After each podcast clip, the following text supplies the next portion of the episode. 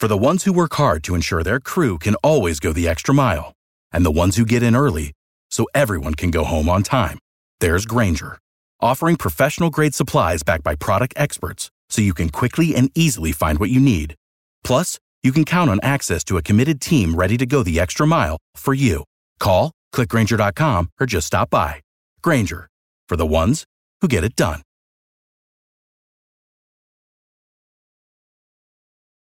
Every team, every topic, everywhere. This is Believe. Looking to throw over the middle and into the end zone. Touchdown, Arizona State. We support each other's uh, teams the rest of the year, but during this game, all bets are off. That was all Kedon Slovis. Wow, what a play by him. One man to beat 15, 10, 5. Touchdown, a new NCAA record. Dante Pettis. Washington State has found a way to move the ball. It's incredible what we're seeing here in Pullman tonight. Touchdown, Oregon. They fake the handoff. Justin Herbert delivers a dart. I went to HR several times uh, about how the Duck fans treat me. Touchdown, Utah. I mean, this is the Pac 12 we're talking about.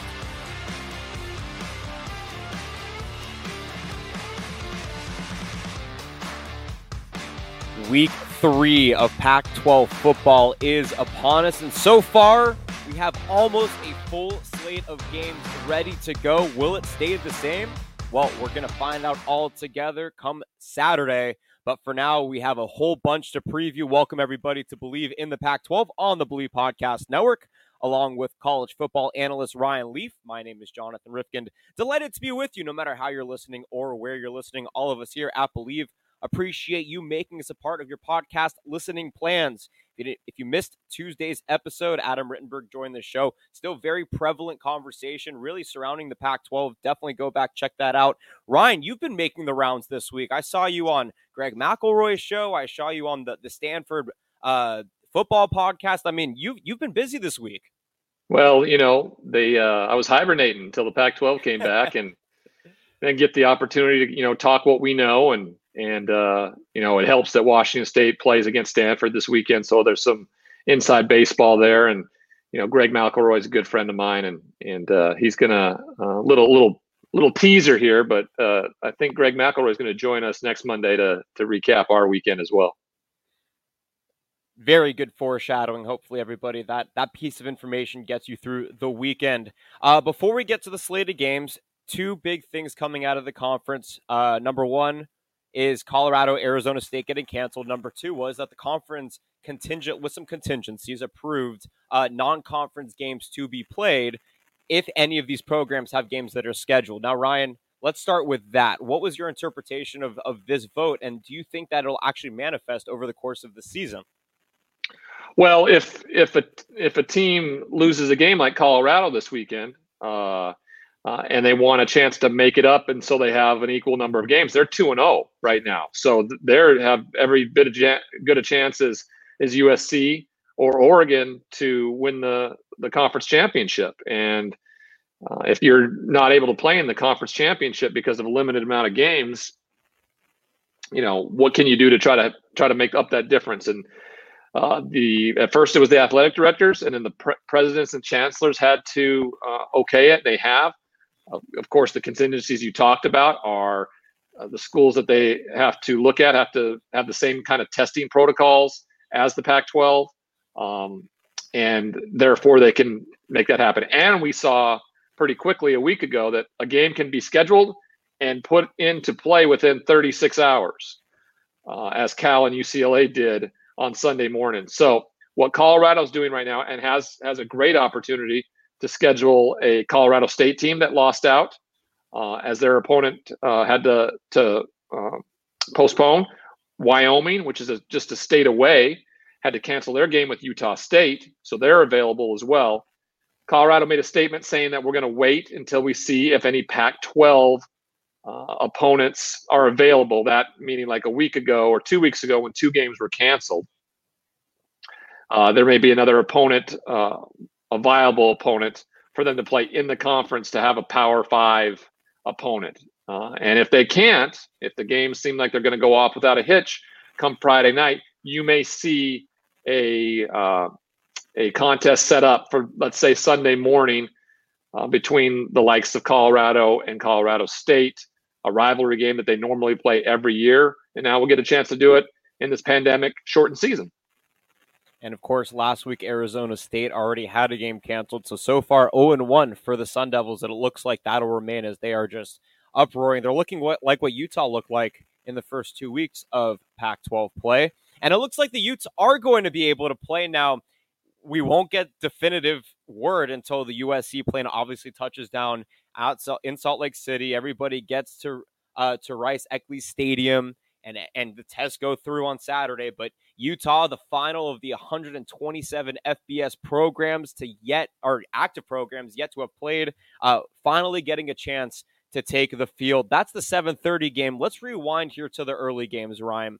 There was a conversation between uh, ESPN and the Pac-12 about how they wanted to schedule this Oregon UCLA game.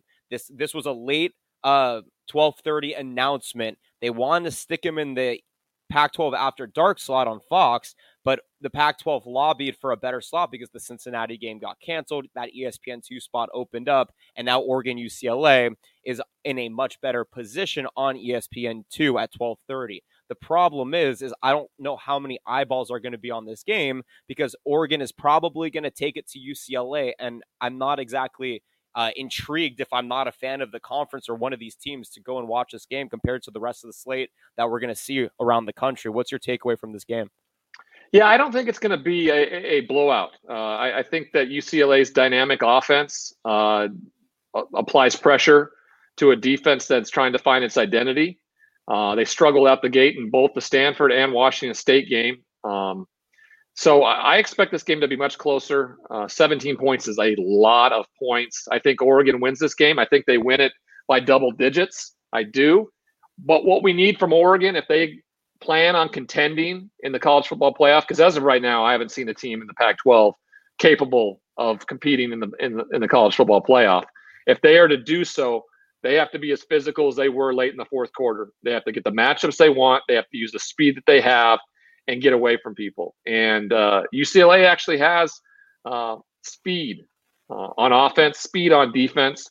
What they did to Cal a week ago was really impressive on defense. So uh, I'm going to go with Oregon, but I'm going to take I'm going to take UCLA plus 17 points. I think the final here is 35-21 uh, uh, in in terms of, of final score.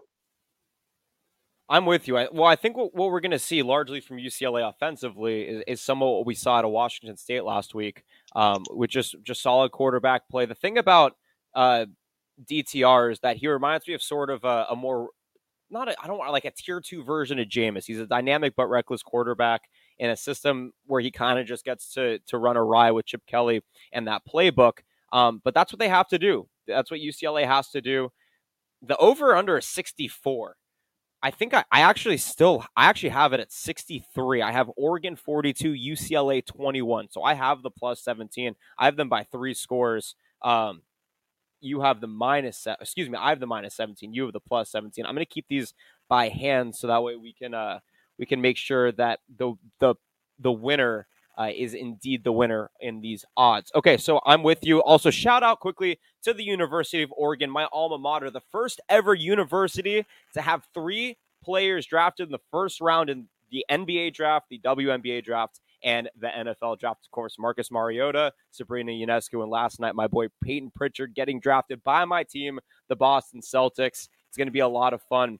Uh, so shout out to the Oregon Ducks and of course Nike University for making sure they can go get all these great players to eventually go become number one or first round picks in their respective sports. The other 12:30 game, Ryan, as we move along here, Oregon State hosting Cal. Lackluster defense last week from Justin Wilcox's team, but scheduling conflicts, last minute trip to LA. Obviously, the first two games were canceled. I think that the the situation really harmed the team more than the actual uh, the, the players on the field. What's your interpretation of this game? Yeah, well, UCLA was in the same situation. So, I mean, nothing was different. They were, you know, Cal was having to go to Arizona State. They were going to have to travel anyway. Um, UCLA was in the same scenario. Only difference is they had played a game, and I think that was monumentally more.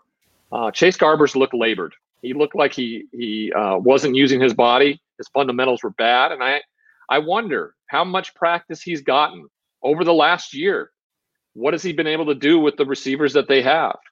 Because it doesn't look like he he's made any advancements in throwing the football. He looked he looked uh, like he struggled a lot uh, Sunday morning. So uh, they're going to have to do something different against uh, an Oregon State team that, frankly, had a good chance of beating Washington State and had an even better chance of beating Washington if not for a couple bad calls um, by the review committee on on where a ball was spotted. So could have been a lot different. I, I am, you know, it's at home. Um, three games, third game for Oregon State. I just, I feel like they can get it done. It's a three and a half points. I think Cal, if Cal were to win it, they'd win it on the last second field goal. I don't not, I do not think that they are going to get anything done in particular, two years ago, Oregon State ran roughshod over uh, Cal up in Corvallis last time they were up there. So I'm going to go Oregon State here plus three and a half. Yeah, I have the same. Um, this game I, it's Oregon State's to win. I just think it is. I think you're right. I think that they got robbed of an opportunity to win last week by a Pac 12 crew that we have seen make mistakes in the past. And obviously, lack cameras, we can go into all of that. It doesn't matter. Um, I have a question for you regarding Garbers and, and the conditioning that a quarterback, maybe a quarterback like him who needs a little bit more fundamental conditioning, uh, how important is it leading up to the season? Because these guys had a limited amount of that. And especially when your program is shut down after uh, you're supposed to be back and practicing at in in a capacity at full speed. How important is it? Because there are defensive players. Kayvon Thibodeaux is my perfect example. He looked labored the first two weeks for Oregon because I don't think that they got the conditioning that they were that they really needed, and now they're getting it in season. How important is that for a quarterback at this stage? Well, incredibly important, right? Uh, and you can do those things on your own throwing the football. You really can. Uh, it's just a matter of you know your your work ethic, and I think Chase Garbers has probably one of the best work ethics out there. But we are in absolutely unprecedented times. We have no idea how to go about things, and the Bay Area was really shut down, and there was a lot to the quarantine up there, and inability to go and do things and stuff like that. So maybe we'll see something different. Maybe the new offensive system, Bill Musgrave's system, has given him fits because he just hasn't had a, enough of an opportunity to learn how to throw in it.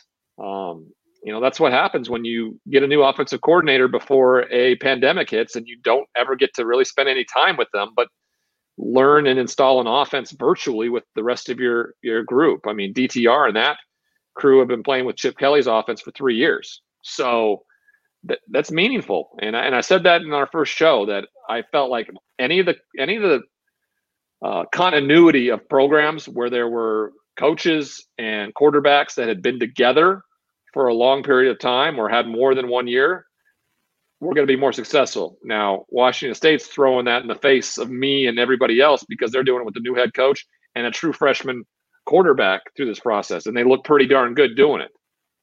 They did. And Oregon, of course, with the new offensive coordinator and a new quarterback also. I mean, they looked a little bit sloppy in the RPO last week, but the play calling seems a lot better, and Tyler Shough is settling in in that offense. So I'm with you. I, I, I agree with Rolovich and, and de Laura. We'll get to that game here in just a moment. But before that, at 5 o'clock on Fox, uh, Washington, Arizona.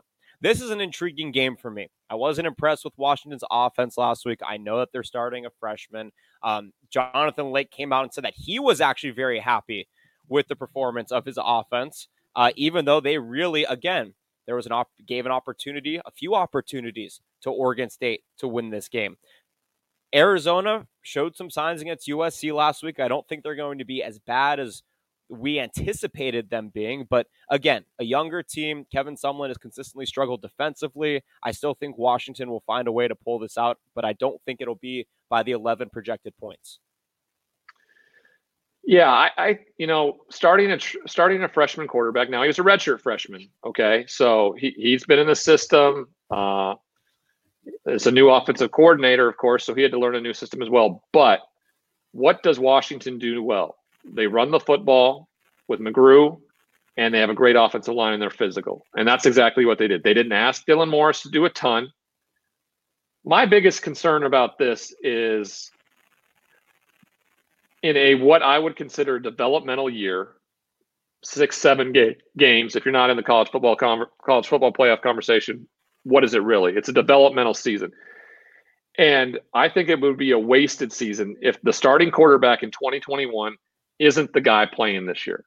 Now, if Sam Huard uh, is the is the guy, then I can understand it. it. Comes in as a true freshman, but Ethan Garbers, you know, that's that's a scenario where um, what they what they're seeing in having Dylan Morris actually be the quarterback. If he's not the starter a year from now, uh, and it's one of the guys that are on the roster right now, I'd have to say it was a wasted season that they didn't find their guy because they have a a stable full of quarterbacks uh, that Chris Petersen and this staff have put together over the last five years since Jake Browning got on that uh, got on that role and started four consecutive seasons. Jacob Eason came in for a stalemate. They lost Jacob Haener, who looks like a pretty damn good one down in Fresno right now. He's ripping people apart. They better find their guy. Uh, and I thought they did a good job of protecting Dylan Morris last week. They ran the ball well defensively. They made the stops they needed to. I think Oregon State's better team than people expect.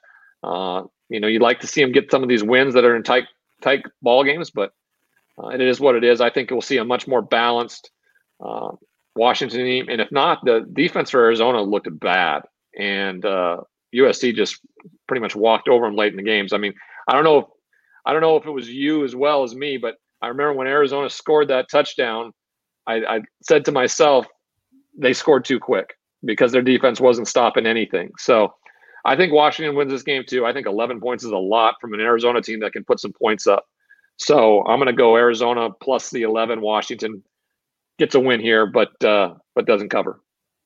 Yeah, I'm with you on that. Um, we'll see what happens with Grant Gunnell. I actually think that um, you know you made the comparison that he has signs of Philip Rivers or he has a play style like Philip Rivers. Would you care to elaborate? Just his throwing style. It's almost it's kind of a push throw, kind of like Philip does. Just so happened I didn't realize it until about midway through the third quarter that they wear the same number. He wears 17 as well. Uh, much more mobile than Philip is, but uh, it's kind of a push throw, and it's accurate, and it and, and, it, and he's got some some heft to it. He can throw it down the football field. So, you know that that's that's the comparison I saw when I when I when I looked at it for the first time uh, in his throwing motion, and it it looks unorthodox, but it gets it done, and he didn't look labored at all, like Kedon Slovis did that whole game until the last drive. It seemed like. Yeah, 286 passing yards, three touchdowns for Gunnell against USC last week, in his first meaningful start as an Arizona Wildcat. Of course, he got a few starts for Khalil Tate last year when he went down with that injury. All right, one 7:30 game this weekend out of the Pac-12, and that is your Stanford. Or wow, excuse me, your Washington State Cougars against the Stanford Cardinal, Stanford Cardinal team that almost came back against Colorado, ended up dropping it at the end of the game. You predicted that outcome. They look terrible against USC. Not we won't even go into the offense without David Mills, but defensively, it just has not looked like a David Shaw defense. They're not disciplined. Um, they, it's pretty loose. They're playing off of receivers. If, if Stanford plays this way, there's no reason for Washington State not to win and not to win convincingly. Well, I don't know about convincingly because Washington State's defense proved that they had some some holes in it in terms of matchups and speed and that's that was one of the big things. And I, am assuming defensive coordinator Coach Dickert is really going to take a look at making sure he doesn't get put in vulnerable positions again where they have matchup uh, matchup mistakes, especially late in the ball game. But you're exactly right. Davis Mills only had one day of practice, and I felt like he started to feel his rhythm in the second half and really kind of come to life. And we saw more of what we saw a year ago in Davis Mills in that second half. So I expect him after a full week of practice to certainly be more ready. But I think Washington State is able to stick with them, you know, point for point. And I think it comes down to the kicker. And Mazza has been a better kicker than Toner this year. Toner did come back and make all his kicks this last week, but I think it comes down to that. And I think Washington State finds a way to to win another game on the road. And Rolovich goes to two and one. So I got Washington State plus the two. Um, and Stanford goes to 0 3. And, you know, this could be a, a, a, another year where Stanford doesn't get above 500. If they're 3 and 3 uh, with three games to go, you know, who knows? They're, I mean, they still got to play the likes of Washington.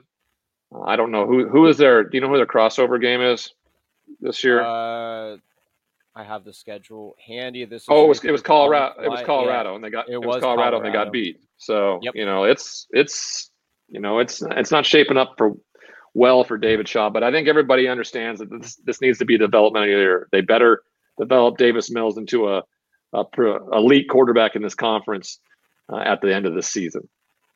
Yeah, I mean that I, I'm with you. First of all, I have Wazoo plus two. Um, I have them like 38, 40 to 32. I think they'll put up some points. I like Renard Bell um, as a primary option for Jayden de Laura. And it's it's tough. I actually like Stanford. I've always liked Stanford as a program. It was fun to root against them when they were always good. Um, whenever they would match up with Notre Dame, and then I, when I grew up a USC fan, seeing how that would play out and try to predict what happens with USC Stanford, which was always early, and then USC Notre Dame at the end of the season. Stanford was always a revolving door. Um, it, it's tough to see, and David Shaw is such a great guy. Um, but unfortunately, another year for Stanford looks like where they're going to be somewhere at the bottom of the North, maybe the Pac-12 in general. Uh, all right, so let's go over these really quickly. You have the we have a final game. Do we have a? Did we miss a game? Did I miss a game? USC Utah. USC Utah, the most important game of the day. Thank you for that, Ryan Leaf. Not only expert college football analyst, but he's also keeping me on task here. All right, Utah hasn't played the one as I mentioned to open the show the only of the 127 active FBS programs to not have played a game of football yet this season. Um, I don't know what to make of Utah replacing a lot of big pieces. They had a good recruiting class. I like what Kyle Whittingham does typically, elevating the talent on his team. I think USC, though, at this point, with two games under their belt, with unconvincing wins, even though it's in Utah, based on all the circumstances, there's no reason that SC probably doesn't win this game. Um, but I think that it, again will be unconvincing. So maybe a touchdown, maybe ten points. Well, this game is at night. It's cold. USC has not won there since 2012. So it's been eight years since they were able to go to Rice Eccles Stadium and figure out a way to get the win. Utah is a physical football team. USC is no longer a physical football team. The air raid has knocked that wind out of them. And we saw it last week in short yardage situations. They looked very much like a Mike Leach led offense at Washington State over the last decade, where they got into situations where they needed to get a first down on, on third and one or fourth and one, couldn't do it because these offensive linemen spend their entire game, the entire season, the entire practice going backwards, dropping back in pass protection. They're asked to go forward. They don't know what to do, they don't know how to do it. Uh, also, they, they sit their quarterback in the shotgun, the running back at nine yards back when it's third or fourth and one. It's the most asinine thing I can think of from an offensive coordinator standpoint. Uh, Utah is going to be a physical team on a cold night. Their bodies are fresh. They haven't played. Uh, I think that can be a positive as well as a negative in that they don't know what they have at the quarterback position. They don't know what they have on that revamped defense that lost so much talent to the NFL. How are they going to replace Tyler Huntley? How are they going to replace Zach Moss? They got some great tight end play and wide receivers. We'll see what quarterback they go with. If they go with the young freshman and Cam Rising, or if they go with the uh, fifth year senior and Jake Bentley. We'll find out Saturday. Uh, I think UC, USC continues to find a ways to get it done like they had the last couple weeks. It may not look pretty, uh, but I think they find a way to win. Three points, I'm going to go with that. I think they win, you know, or a push, you know, 24 21, or they win by a touchdown 24 17, something like that. So I'm going to, I'm going to go USC minus the three right now. I think they go to 3 and 0, continue the, uh, the matchup pathway to the matchup for the Pac-12 championship uh, with two undefeated teams. That would be great for for Oregon. I think Oregon's the best team. The best chance they have is to maybe get um, a COVID lost game where they don't play Oregon State or they don't play Cal in the next two weeks because they could schedule BYU. And I think BYU would be stupid to do this because they're essentially giving up a New Year's Six bowl bid and just having their season kind of just become an also ran and go to the Armed Services Bowl or something like that. Um, if they were to play Oregon, but Oregon needs it because BYU is going to be in the top ten in the first college football rankings a week uh, uh, next Tuesday night. So uh, that would be the best thing for Oregon to get a, a chance to beat a top 10 team and then hope hope USC, who's at 20 right now, goes undefeated and maybe gets vaulted up to somewhere around the top 10 so they have a top 15 win for them at 7 and 0. That would be the only way I think they even get a any kind of consideration to the college football playoff.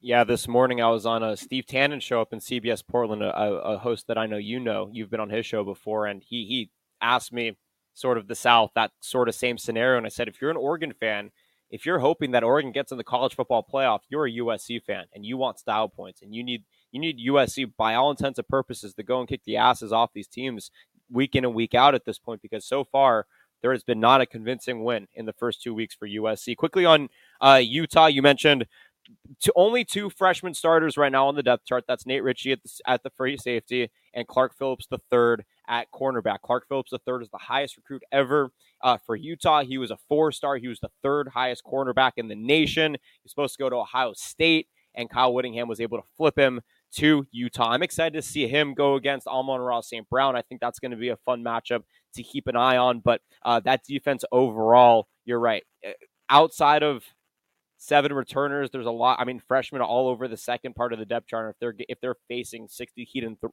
Slovis passes, they're going to need a rotation of players. And I just don't think that the freshman core, um, as the second unit, is going to get the job done.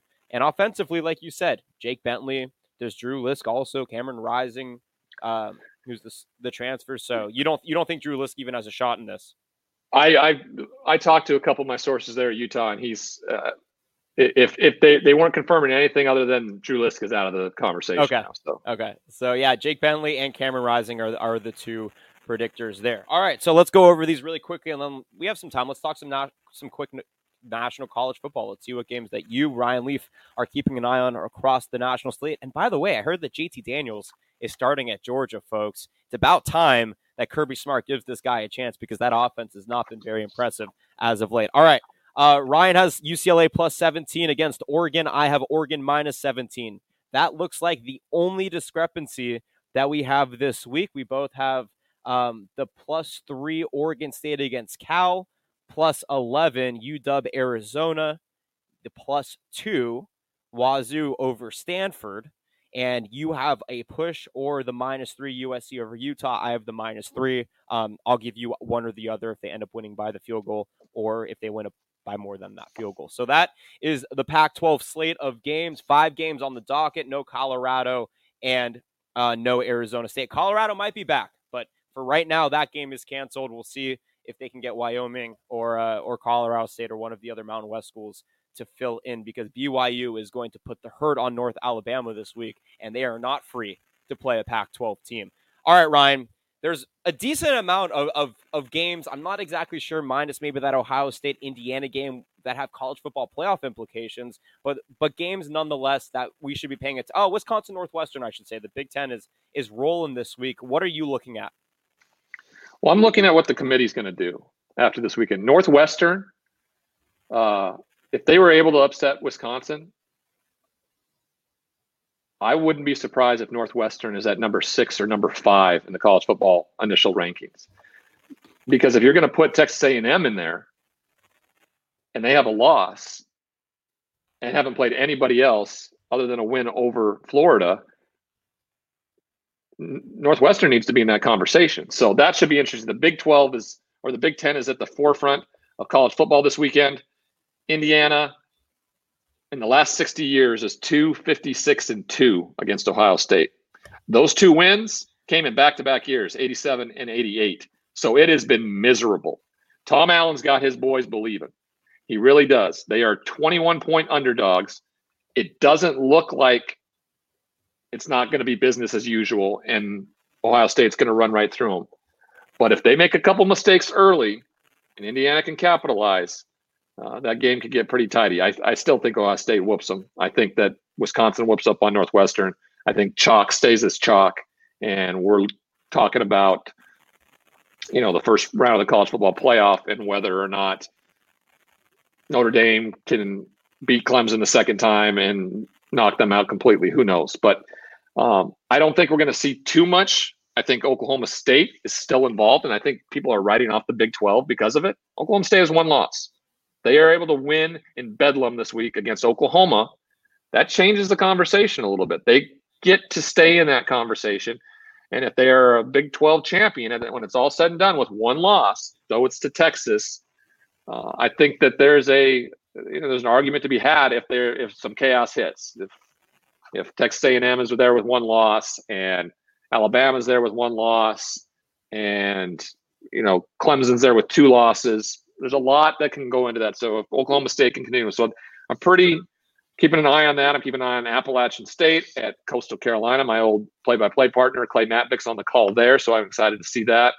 Um, but more importantly, excited to see how the Pac-12 does because again, there's going to be about 15, 16 games canceled this weekend. A lot, a lot of them in the South, and that allows for games like the Pac-12 games to get a little more attention. Uh, so I think this weekend's going to be really all about the Big Ten and the Pac-12, and I'm looking forward to it. Yeah, it sucks that Marshall's game against Charlotte got canceled. Marshall rolling at seven and zero. I, I want to ask you Hugh Freeze question here. Liberty's eight and zero. I know he signed a contract extension this past weekend or this past week. Um, does he stay at Liberty or does he get a Power Five offer somewhere? Maybe maybe South Carolina. Yeah, I think Tennessee is actually one that's going to open up uh, where he could he really could get a a look there. Um, and uh, and I wouldn't be surprised. And I also wouldn't be surprised if the Mississippi State people are like, this was the worst decision we made to go with Mike Leach and Hugh Freeze back in the state of Mississippi, um, where he was one of only two coaches to take down mighty Alabama Nick Saban twice. You know, Gus Malzahn did it, has done it twice to Nick Saban, but Hugh Freeze did it at at at uh, Mississippi, and boy was that special. So it reminds me a lot of uh, what Lane Kiffin was at last year at FAU. Just signed an extension, saying he loved it, loved his guys, would be around forever. And then the next week he took a job at Ole Miss. So, you know, don't pay too much attention into the fact that Hugh Freeze took a uh, took an extension. Extensions don't mean anything. It just it's it's a way. It's an olive branch of a university to try to say, "Hey, we love you. This is how much we love you. Please don't leave us." You mentioned Mississippi State. They opened up the season beating the national champs. They're two and four now. They match up against Georgia. JT, JT Daniels gets that start. So two former quarterbacks from the Pac-12. JT Daniels started at USC, obviously for a season, went down against Fresno State, transferred out of the program. Uh, when Kedon Slovis ended up being the guy. Mississippi State has KJ Costello, who is um, only six touchdowns on the season, and four of them or five of them came against LSU. I know that he's been in. Well, he's not uh, playing anymore. They they benched him. Oh, so they're did playing. they bench him? Oh, okay. Yeah, uh, they're they're terrible. Um, yeah. They are very, very bad football team. So um, I expect them to get absolutely, you know, clobbered by the likes of Georgia. We'll see what JT Daniels can do. I mean, they were. It wasn't that they didn't want to play him. It's just they they didn't want to rush him back from that knee injury. Uh, that's more and more I heard from Kirby Smart uh, when I talked to him a couple weeks ago, and and they must feel comfortable enough now that he's healthy enough to protect himself and you know, good game to do it in is against a, a Mississippi State team that that isn't very physical.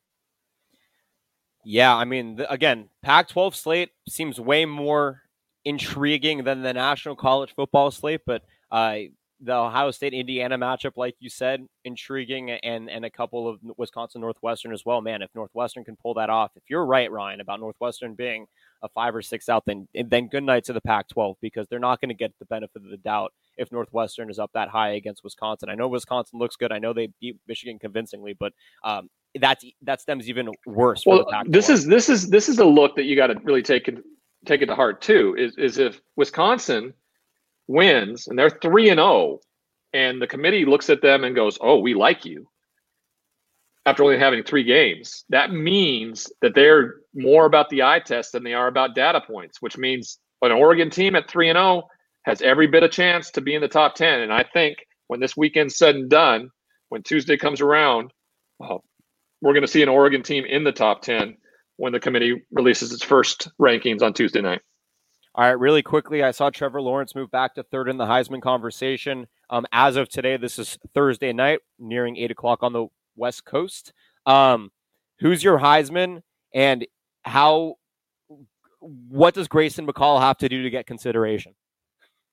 Who's that?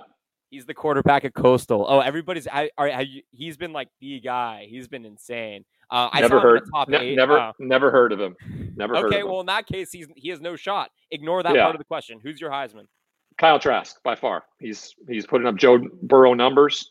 Uh, the loss is problematic, but he played really well in that game. Uh, you know, I don't I don't see how anybody defensively stops this Florida team until the SEC championship, and then it may be LSU Alabama all over again from a year ago.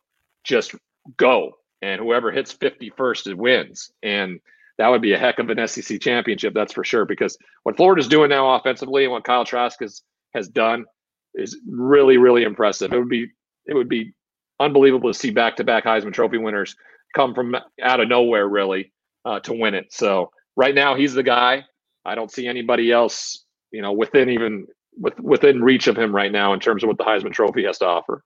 Yeah, Trask currently sitting at 2,100 passing yards, 28 touchdowns in six games in the most dominant football conference in the nation. And I think that's the best way to leave it off. Great football coming up this week. As we mentioned, five Pac 12 games on the slate. We'll see if Colorado can reschedule. Make sure to uh, to look alive on Twitter. I'm sure Ryan will be live tweeting a lot of this stuff. Um, and you're going to want to get all of his insights. And as he alluded to on Monday, perhaps Greg McElroy will join the show as well, get his college football insights. Enjoy Pac 12 football, enjoy college football. Thank you so much for listening. This has been another episode of Believe in the Pac 12 on the Blue Podcast Network.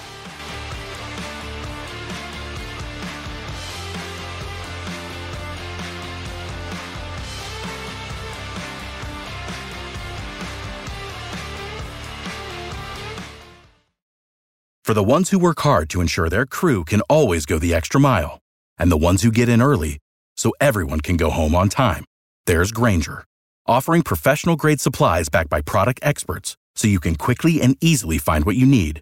Plus, you can count on access to a committed team ready to go the extra mile for you. Call, clickgrainger.com, or just stop by. Grainger, for the ones who get it done.